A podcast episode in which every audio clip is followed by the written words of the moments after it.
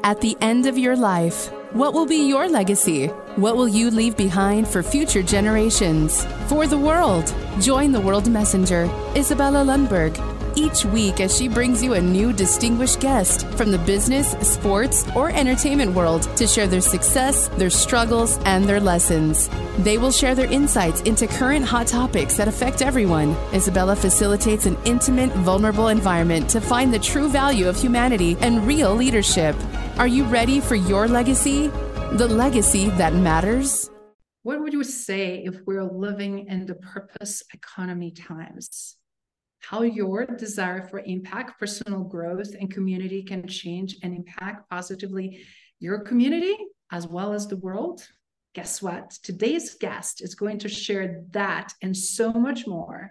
He is successful entrepreneur, best-selling author, CEO of a very successful company, LinkedIn top voice, and someone that we can not only learn about purpose economy, but also how can we find common and shared purpose together in times of tremendous change and transformation. Without further ado, let me introduce you to Aaron Hurst. Aaron, how are you? Good. Really fun to be here with you. Absolutely. Welcome to Legacy Leader Show. It's absolute pleasure to have you here, where we really on uh, undercover and and discuss topics that really are showing what what leadership is currently doing to make a positive impact and transformation. And everything that i'm seeing uh, from your work really speaks the volumes. First of all kudos on fantastic book that you wrote uh, and that some of my colleagues were raving about. So for everybody again i want to make sure you guys know um, purpose economy is available on amazon. We'll get into that in a second. But do you mind sharing share a little bit about your upbringing? First of all, how you got to be so involved in entrepreneurship, leadership, and also to be so much on purpose? um, a lot of different ways of answering that question. I think a lot of it for me, my grandfather was a social entrepreneur. Um, and he actually was in his 20s a naval officer and was one of the first officers in Hitler's bunk at the end of World War II when it fell. And we still have in the family the Hitler stationery that he stole from his desk. And he made it his personal life goal to prevent World War III. And he went on and created the original strategy for the Peace Corps, um, was the head of the Aspen Institute for 25 years, and just was always sort of an inspiration around how do you combine connection and purpose. That was sort of at the core of what he believed would prevent, you know, further conflict. Is that we need to be focused on purpose, but we have to do it together. Um, we have to find that shared shared purpose. And then both of my parents were on a much smaller scale, sort of entrepreneurial. I don't think I'd ever used that word growing up to describe them, but they were just constantly dabbling in things and trying trying things. You know, my mom ran a bookstore. Uh, my my dad at times had like a mining business, an LSD factory. I mean, there's a wide range of like um, random entrepreneurial activity.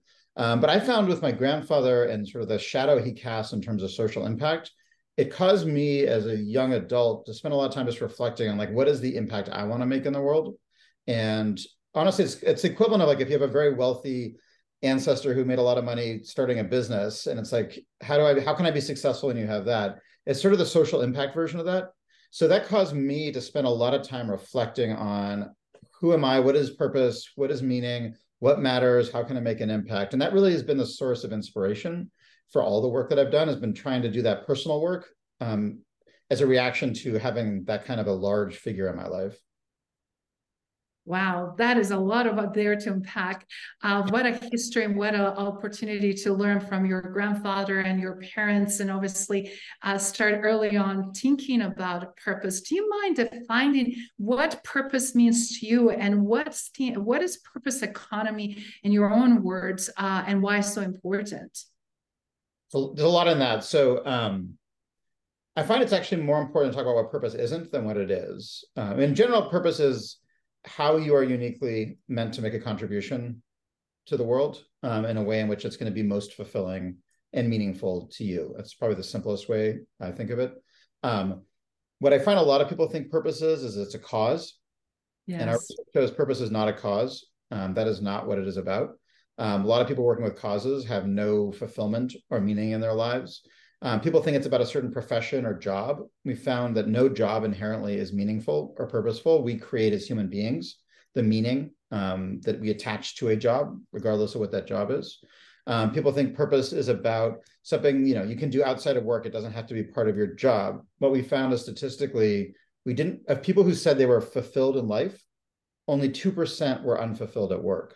So we really found that this idea that you can sort of have purpose in one area of your life and not others doesn't really add up with the way our brains work and psychology works. So really spent a lot of time doing research with leading universities like Michigan, NYU, and companies like LinkedIn, PwC, just trying to really do the most comprehensive research that's been done um, to that point on like what is purpose really because um, I think a lot of what we have is sold to us, um, but it's not actually what it's about. Um, the purpose economy, sort of switching to your second half of your question, um, I had the great fortune as the founder of the Taproot Foundation to be able to work with the best in nonprofit sector, government, corporations, um, all around the world. And it really put me in a really uh, fortunate place of seeing where change was happening and looking at trends, not just in a given industry, but actually across a city, across a country, around the world. And I really saw at you know around the turn of the century that there was a real shift happening in the way in which business worked and in terms of what people were looking for. And my uncle had been an economist in the 70s and coined the term information economy to talk about the transition that we had made from agrarian to industrial to an information economy. Um, and his sort of hypothesis I found really interesting of like it's not about like a sub economy, but actually there's these major times in our history where uh, we start to see a shift in where new value creation is. You know, I think the agrarian economy was very much about consistency of food on the table um, and being able to like use the land.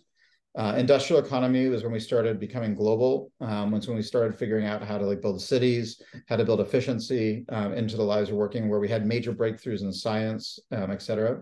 So that sort of helped us um, in those ways. The information economy and you know technology has helped us share information. It's enabled us to do things with information that were never possible before, right? Um, so we basically, I think of it as like a um, there's all these things that enable us to evolve faster than nature would allow. Like um, the agrarian economy enabled us to like survive longer than we would have with food. The industrial made us stronger. Like we suddenly were machines. Um, information economy enabled us to. I can talk to you right now. I'm sitting in Seattle. You're in Denver. Like biologically, that I, my voice would never have gotten that loud. So it's like enabled us to do these things. Um, what I saw was that the next thing people were looking for is meaning. It's like they yes. had they had they had these basic needs met in a lot of ways. They were looking for meaning, and that the economy was getting to the point where that quest for meaning was shaping the workforce in terms of what people wanted and what they were willing to do, but it was also shaping consumer behavior and innovation and looking at where major innovation was happening. So my hypothesis in the purpose economy was, or the question I was asking is, could this be the fourth era in our you know, development as a species is one in which our quest for meaning is the defining variable in value creation. Mm, wow, that is profound. And I love what you mentioned earlier. If we're so right about so many hypotheses, right?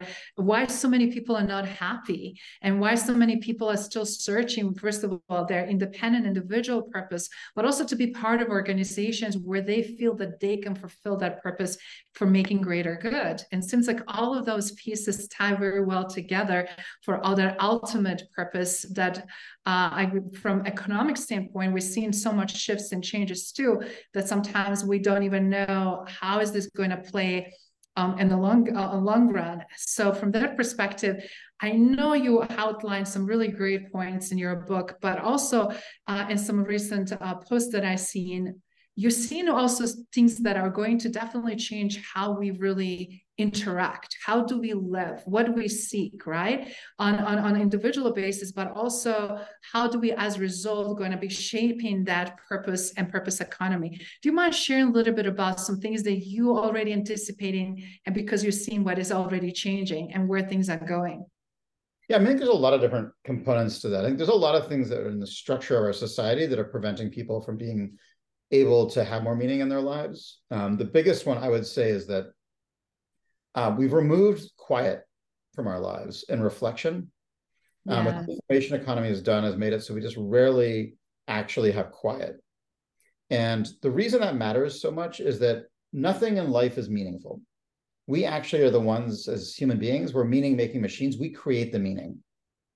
This conversation has no meaning unless I decide to give it meaning, right? So the act of meaning creation is done through something called reflection, which is when you actually stop and be like, huh, like what did I just do? Did that matter? What was the impact of it? Did I enjoy it? That's when we're creating meaning. So if you're constantly listening, um, you know, to TikTok on social, filling your time with Netflix in meetings after meetings after meetings, and just go go go go from the moment you wake up to the moment you go to sleep, you're not putting time in your life for reflection which is basically removing the ability to create meaning in your life. Um, and that's the number one sort of thing that I think is broken that people are wanting some way to fix. I'm seeing like a, a, a desire for that. I think the second one is the most important thing for people when it comes to meaning is actually relationships. And mm-hmm. COVID certainly made this harder, but we have really lost a lot of our ability to have relationships. I think technology has been a big part of that, right? And just how it's yes. actually prevented us from having real interaction. People don't know how to interact as much anymore. Um, I think there's a real desire now for people to figure out like how can we actually restore human connection? Because without human connection, people are not fulfilled. It doesn't matter if you're doing high impact work, you're constantly growing, um, you're making a difference in the world. If you don't have meaningful relationships, you're not fulfilled, like full stop. Um, so we're seeing a lot of sort of energy around around that piece. Um, so those are just two like trends I see that are, especially younger folks, but really across the board, people are wanting um, more of that. And we also just see, I mean, there are existential crises happening in the world, starting with climate change, and people are just wanting to understand what their role is in all of that um, as consumers, as employees, et cetera. And that's shaping their decisions um, out in the world. Wow, that is so powerful because spot on when you when you look at just the, just an average work world or it doesn't matter which company you're part of, uh, you're usually booked back to back to back. It doesn't even give you a chance and opportunity to pause between uh, the meetings or reflect on what you just heard and what implications that has on you or team or company, let alone decision making process in terms yeah. of relationships also they're more artificial because we're so isolated. It's all trends showing why we're having such a high rates of depression. Suicide specifically amongst actually quite mature adults today uh, because they don't see any other ways because they're having a hard time connecting connecting in a meaningful way as you just pointed out. And as a result we're also seeing uh, reflecting everything how we interact not only in our own sphere but also on the global scale and could be in some ways really uh, scary uh, but can be also opportunity. I see always uh, these symptomatic issues to be also a great opportunity. What has, something has to give right? Something needs to change. And again comes back to that favorite word um, that i love personally and i'm super excited to be able to talk to you because it's truly back to that purpose why we're here Mm-hmm. How can we apply ourselves in the best possible ways? How this can also benefit not just from selfish reason individually, just for my own purpose, but how it actually can benefit others, what others can uncover, and uh, and and and what really need to we shift so that we can have not only reflection and great relationships, but truly actualize that purpose. Sure. No, absolutely, absolutely. Um, so from that perspective, obviously a lot of things are changing, but you created something to really help others not solo entrepreneurs and entrepreneurs and just people in general who are seekers.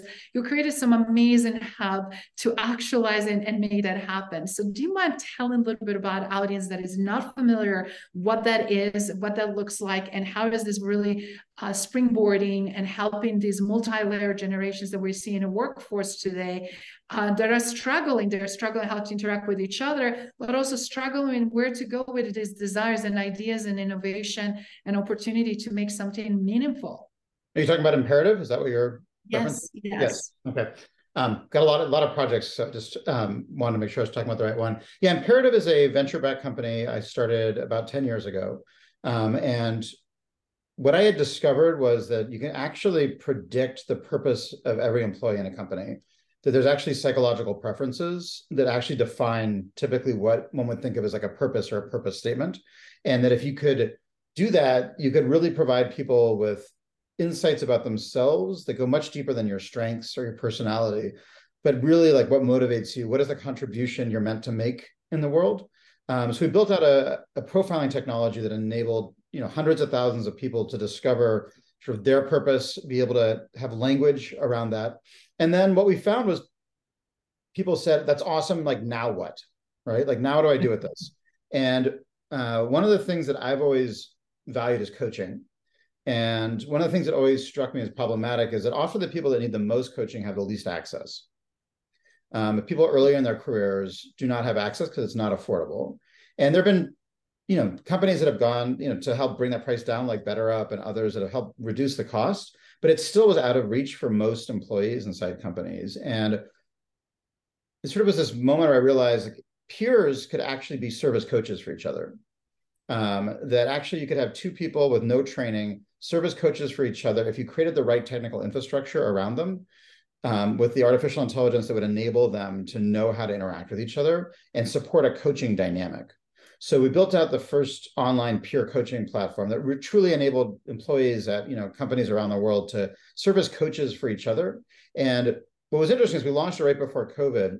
Um, and what we found was that the main value was actually not the coaching. It was that it built human connection in the workplace better than anything that had ever been that anybody could identify because it got two people in a company to like really get authentic and real with each other over a period of time and we saw people from different races suddenly like understanding each other uh, people at different levels different generations to your point it created this way of um, helping us find our common humanity together and our desire to root for each other so it was really powerful during the pandemic just as people were working from home it became this way for people to still feel that sense of human connection um, in the world so that was it. That's you know that's been imperative. I left imperative about a year ago. Um, it's doing really well. It's a, I think it's the future of work. Really, is the ability for I think peers to support each other in technology, and it's going to be less and less about hierarchy.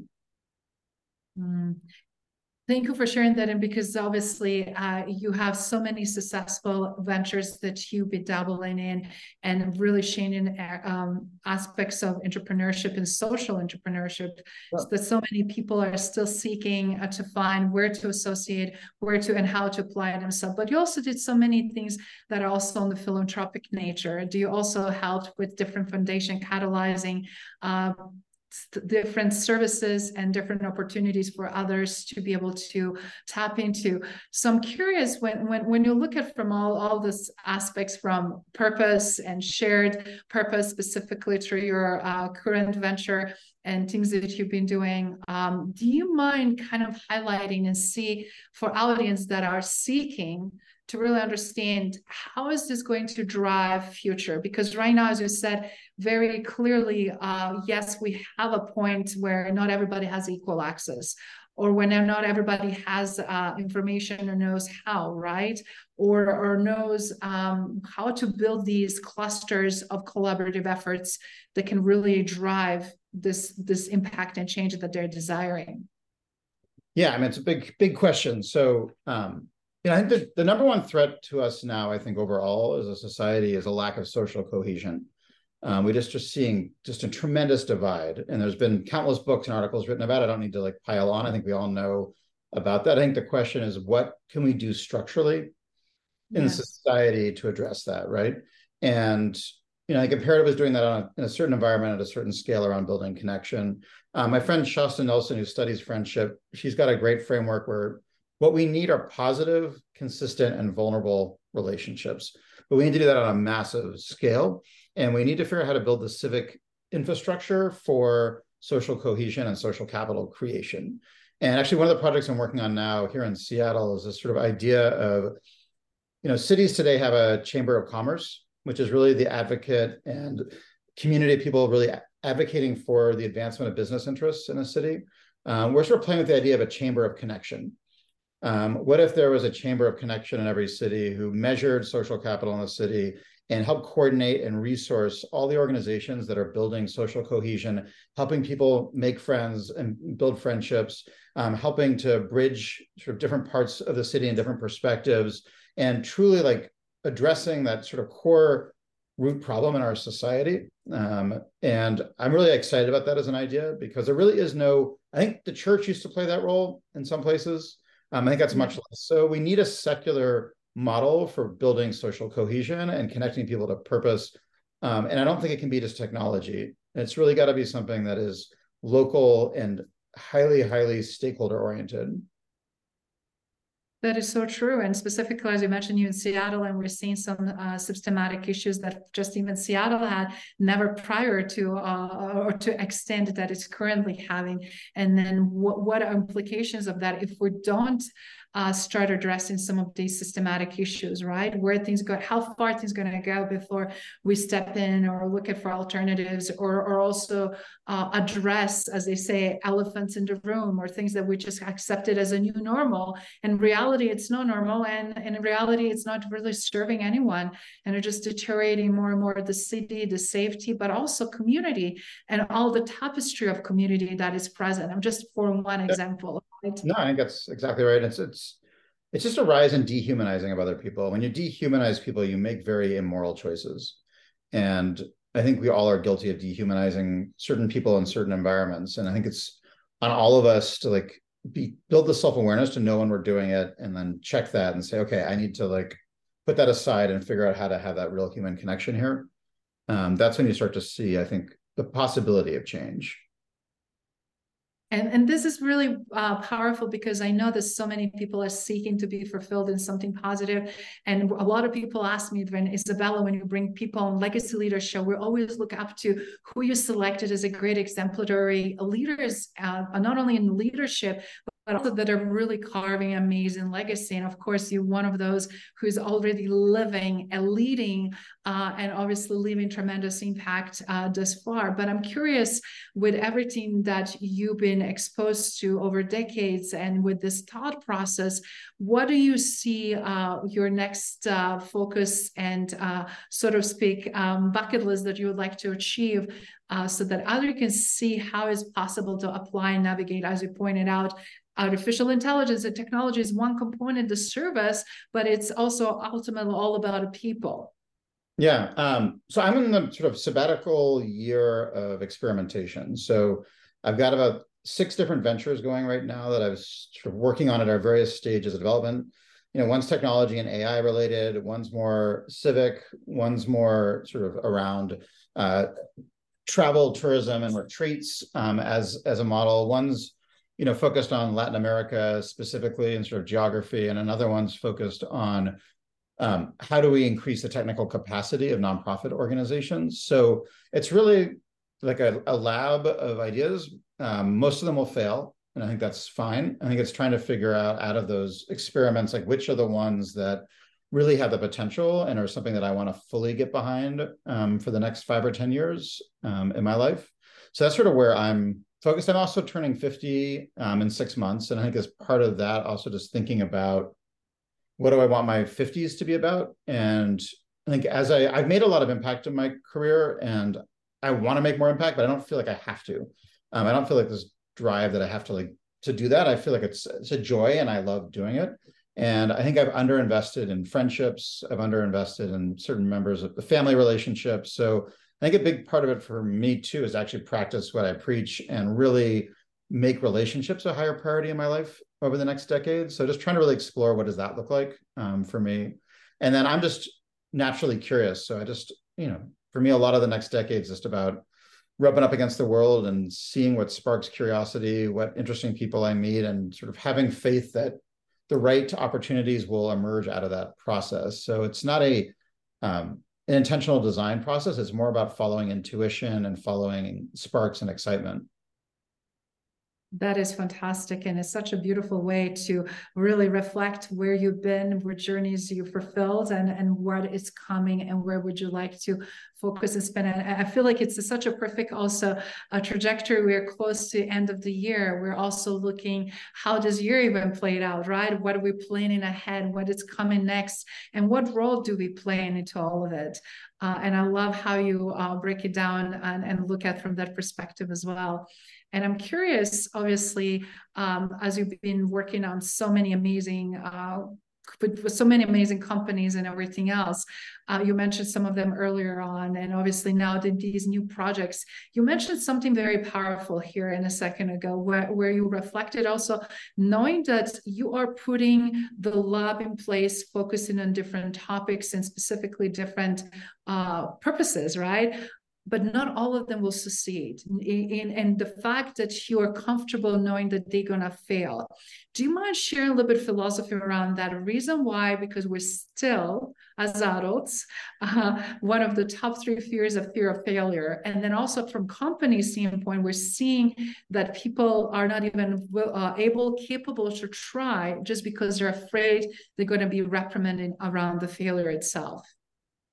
Yeah, it's a complicated topic. Um, I think being raised Buddhist, um, I think a big part of Buddhism is about how um, misery comes from attachment and being attached to things, attached to an identity, attached to an outcome, um, attached to a thing. Um, when you have those attachments, that's what actually creates suffering. Um, so from it's not that I'm good at it, but it's just it's a lifelong journey of learning how to let go of attachment because attachment just gets in your way of actually living um, and fully experiencing life. So that's been sort of just a lifelong journey. I think I still have a long way to go on that front um, for sure. Um, I think part of it too is just in the past when I've just been building an organization, I get incredibly attached to an outcome with that. Um, and success seems like it's the only option. And like I can't, it doesn't seem okay to have failure there. And what I'm trying to really experiment with now is um, building failure into the recipe instead of it being sort of all in on one thing. Um, and it's even, I mean, when I've run organizations, like there's plenty of failure and there's like the day-to-day failure, there's failed products, there's failed marketing campaigns, there's failed hires. Um, I think there's just sort of a recognition that if you get most things right, you're like, you're, you're doing fine. Um, I don't think it's about getting everything right. Um, it's just about trusting your judgment and um, learning from whatever it is you make a mistake. I think that can be hard in a culture that's punitive. I think it can be yes. hard in a culture that's not reflective. And it can be hard in a culture where like I don't want my surgeon experimenting a whole hell of a lot. Like um, so it's not so failure is not, you know, we talk about failure, um, I think in a corporate setting, but you know, failure in the military is not such a great thing. Failure in, you know, police work is not such a great thing or healthcare. Um, and I can imagine just the stress of being in those professions where like you really, it truly is life or death. Um, and then I put that in perspective and I'm like, our failures are not really, usually the consequences are not that great. We may want to make them sound great, but that's usually us just building our own ego. Very true, and I love actually brought up those uh, those industries because even them they could use a time to pause, reflect, and how can we do things better, and how sure. can we leverage triage and relationships that we have to have between complex pieces in order to actually, uh, you know, provide uh, better service to pub- public safety or to do better uh, patient care or prevent, you know, certain illnesses and diseases. Sure. And you touched also earlier about nonprofit arena obviously where you play so much how can we really make sure that uh, that efforts and resources are going for the for the um, not necessarily metrics and measurable results that we typically see right in corporate arena, but that they truly are making again back to that impact, right? And then how is this really making the shift that is necessary? How is this uh, again on the purpose and on the right track uh, for the greater good? Yeah, and it's that, and it also just goes back to I think with those professions burnout is such a huge issue. And the reason people burn out is lack of reflection because they're not processing their emotions and they basically start to fester. Um, and you, I talk to a lot of people like in healthcare that are doing work that you're like, oh my God, that's such purposeful, amazing, high impact work. They don't feel it at all because they're so burnt out because they haven't built the processes to store their and process emotion. And we generally don't allow that um, in our society nearly enough. Um, I don't know if a study's been done on it, but I, anecdotally, just I the people I've worked with, the amount of trauma that people experience in the workplace, is even in an office setting, um, we don't help people process it. I mean, a salesperson who loses a deal they've been working on for six months, like that is a small t trauma. Um, when an employee that is a friend of yours is let go, like that is psychological trauma. When you build yeah. a product or write code that doesn't get used, that's trauma. Um, we have all this trauma that's happening to us, and we if we don't process it, that's what burns people out and creates those toxic cultures. Um, we just don't have that EQ, I think, in organizations yet, but hopefully it's getting better.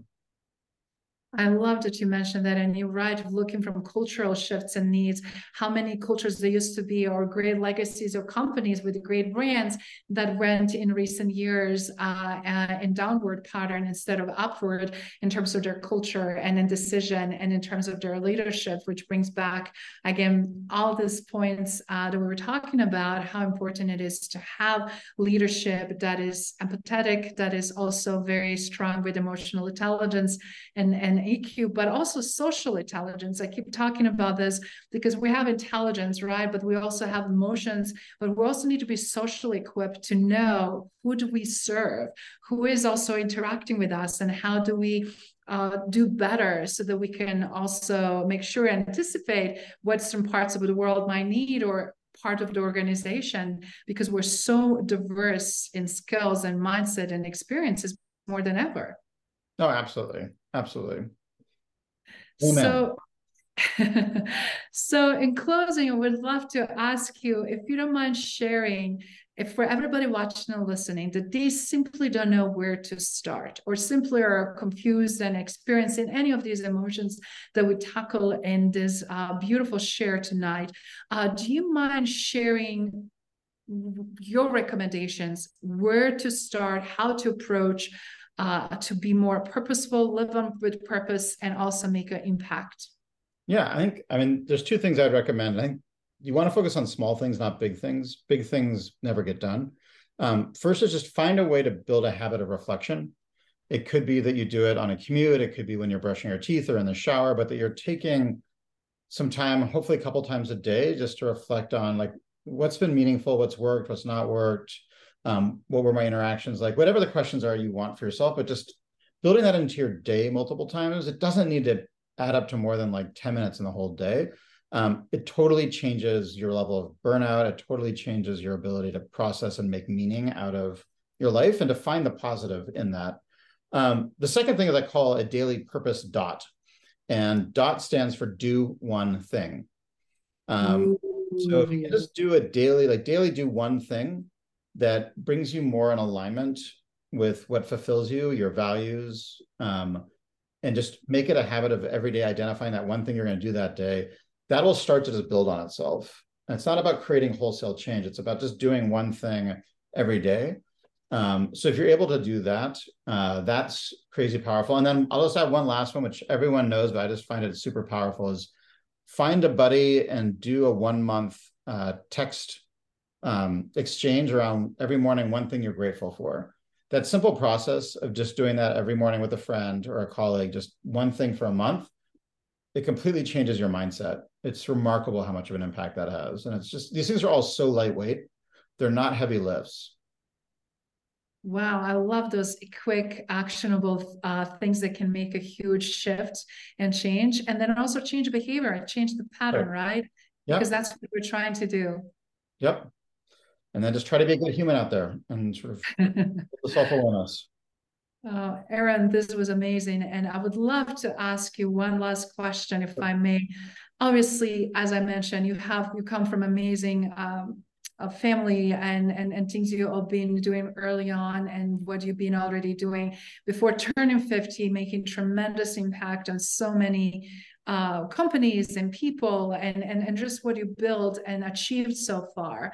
Uh, so your legacy is already established so well, but I'm curious, what are you trying to do in next and or as they said, last quarter of your life or whatever might that be? Uh, and also, what would you like to be known um, based on your legacy, your own independent individual legacy? Um, I guess just um, I think legacy is important, but I also think it's a it's another it is in part an attachment. So to me, you know, if I'm just was known as a great father, like that to me would be like pretty awesome in and of itself, um, and a great husband. Um, I would like to, you know, be known for being kind and for someone who's creative um, and you know cared.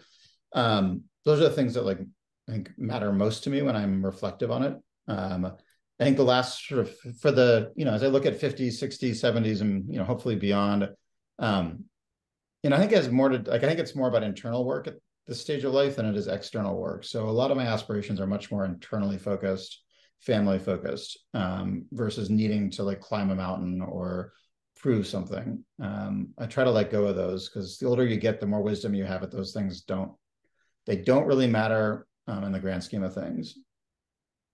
Such a great reminder. And again, I really appreciate sharing your Buddhist principles too, because I remember exposure to Naropa University in Boulder and some of my Buddhist friends when I used to run torture rehabilitation center from all over the world. And um, how important it is also that um, as it's called, not attachment, but also just being in a moment, right? And, and and really cherish and appreciate those little things that we often uh, don't really see till they become the most important things, which are moments with family, loved ones, and quality of the time together. So.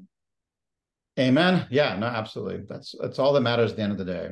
It's going back to what mattered 5,000 years ago, 10,000 years ago, are the same things that matter now. And if you focus on something that wouldn't have mattered 5,000 or 10,000 years ago, it's probably not something worth focusing on. Thank you for listening to Legacy Leader Show. If you enjoyed the content and had a positive experience, then please leave us a positive rating. In addition, leave us positive review whenever you are listening on whatever platform there might be. Make sure your friends and family also know about the benefit and value that we provide and what we have to offer. Cheers.